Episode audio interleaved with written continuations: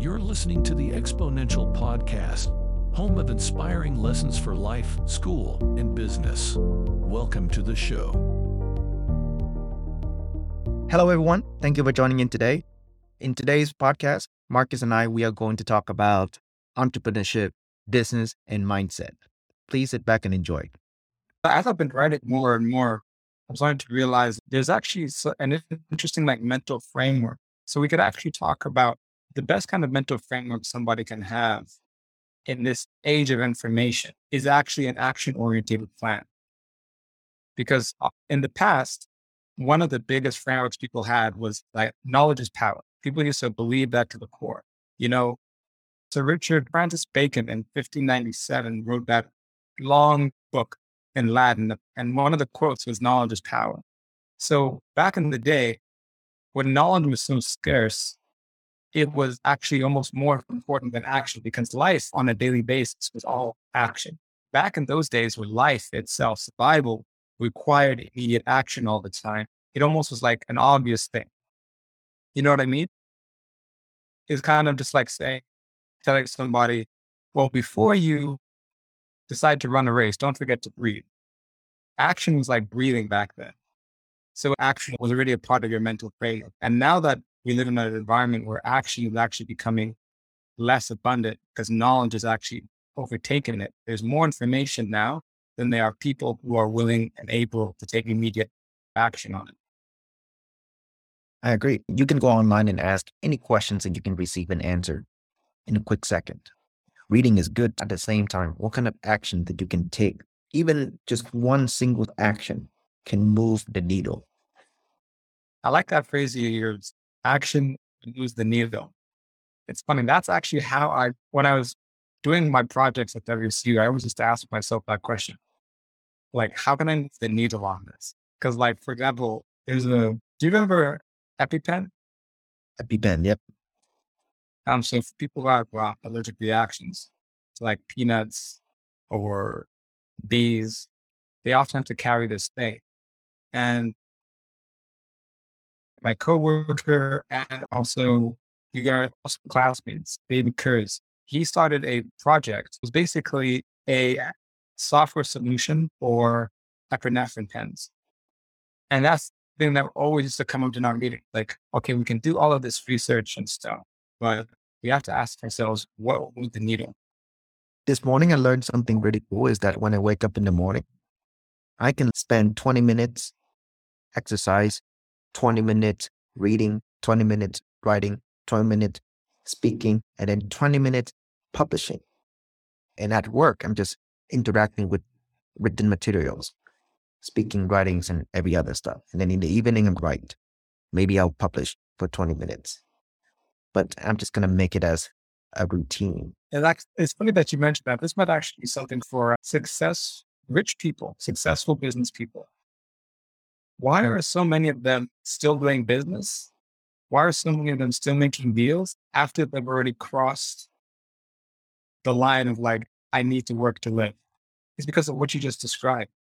It becomes a routine. It becomes a part of their life. The same way like Warren Buffett, he is an investor. I bet you there's many things that he does in investing that are as routine for him as somebody who like a professional weightlifter. This weightlifter might not even give any thought to the idea of waking up, stretching, getting some protein, and doing some exercise. That might just be as natural to them as like tying your shoelace or brushing your hair. And I realized that that is actually the mark of real success, because when it becomes a part of you, then it really doesn't matter what happens. That's why, like, for example, if a natural disaster happens and their store gets hit by a hurricane, because they are internally in the habit of building and creating a business, getting cash flow, they'll recreate it. Here's a question for you. What do you think would be the most powerful routine that you could build to become the best entrepreneur? I think it comes down to the basic human being traits, that what makes human human: writing, reading, speaking, listening. Those are the great routine that you must train yourself. Because eventually what happened is that we are really good at making machines and tools and software and platform that can do the things for us. Why do we do that? Because it allows us to come back to who we are as a human being in having conversation, coming up with ideas, and come up with the action plan and executing. And then we find a machine that can do it for us. And then we move on to the next things. And we move on to the next things. But it all comes down to like human connection. So when you can talk well, you can listen well, you can write well, then your ideas will be able to spread out to a community who are interested in what you're doing. And then if you're a good leader, they will come to you and sit down and create something with you and build something out of it. So that, I think that's what makes entrepreneurs the best entrepreneur, is that they execute really well the basic activity that makes human: reading, writing, speaking, listening. For me, executing and developing those basic abilities allows them to be the best. You know, I just started to see all the different ways that is true. Alex Mosi said something similar when he talked about the ladder of success. No entrepreneur can effectively build the ladder to their dream or to their goal without starting with what you just said, having those fundamental, those human traits, those human skills that basically become the rungs, the different handles as you climb the ladder. And actually, funnily enough, it's a counterintuitive idea, but many people overlook the basics in the environment where so many tools are available. Even if that whole foundation of that goal will crumble in of itself, because the weights of achieving anything is only supported by how strong your foundation is. That reminds me of what my neighbor used to tell me. So when I lived in Poland, my next door neighbor was a forestry professor. And he used to study ecosystems and specifically the life cycle of trees. And he once talked to me about how you can tell how long a tree will live, how tall a tree will be. One simple answer: how deep are its roots? And in nature, that is its foundation. That's the same thing with trees in the forest.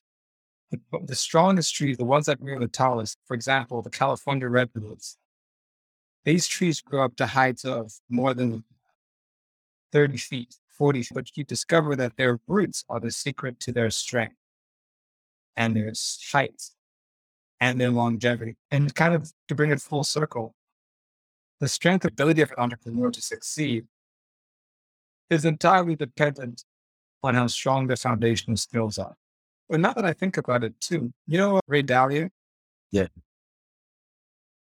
And even people like James Peterson and Alex Mosley, most of these people, when they write books, they never start with the complex strategies. They never tell you about multinational, cross-demographic, diversified investing. They don't talk to you about 365-degree sales funnel, client cycles, and all that stuff. They start off with the basics, the principles. And I always used to wonder, because I know a guy who tells me this. He says, I always read books from the end. I thought that's kind of the mindset that I feel is common, you know, like people just want to know the thing. But the funny thing is, the thing, the end of the story, doesn't really matter unless you have the foundation, unless you learn about, unless you read all the chapters before. And now I get it. Now I see why so many of those great business people write books about principles, about fundamentals, about the basics. Thank you for joining us. Please don't forget to subscribe and leave us a comment with a timestamp of your favorite part of the podcast. See you next time.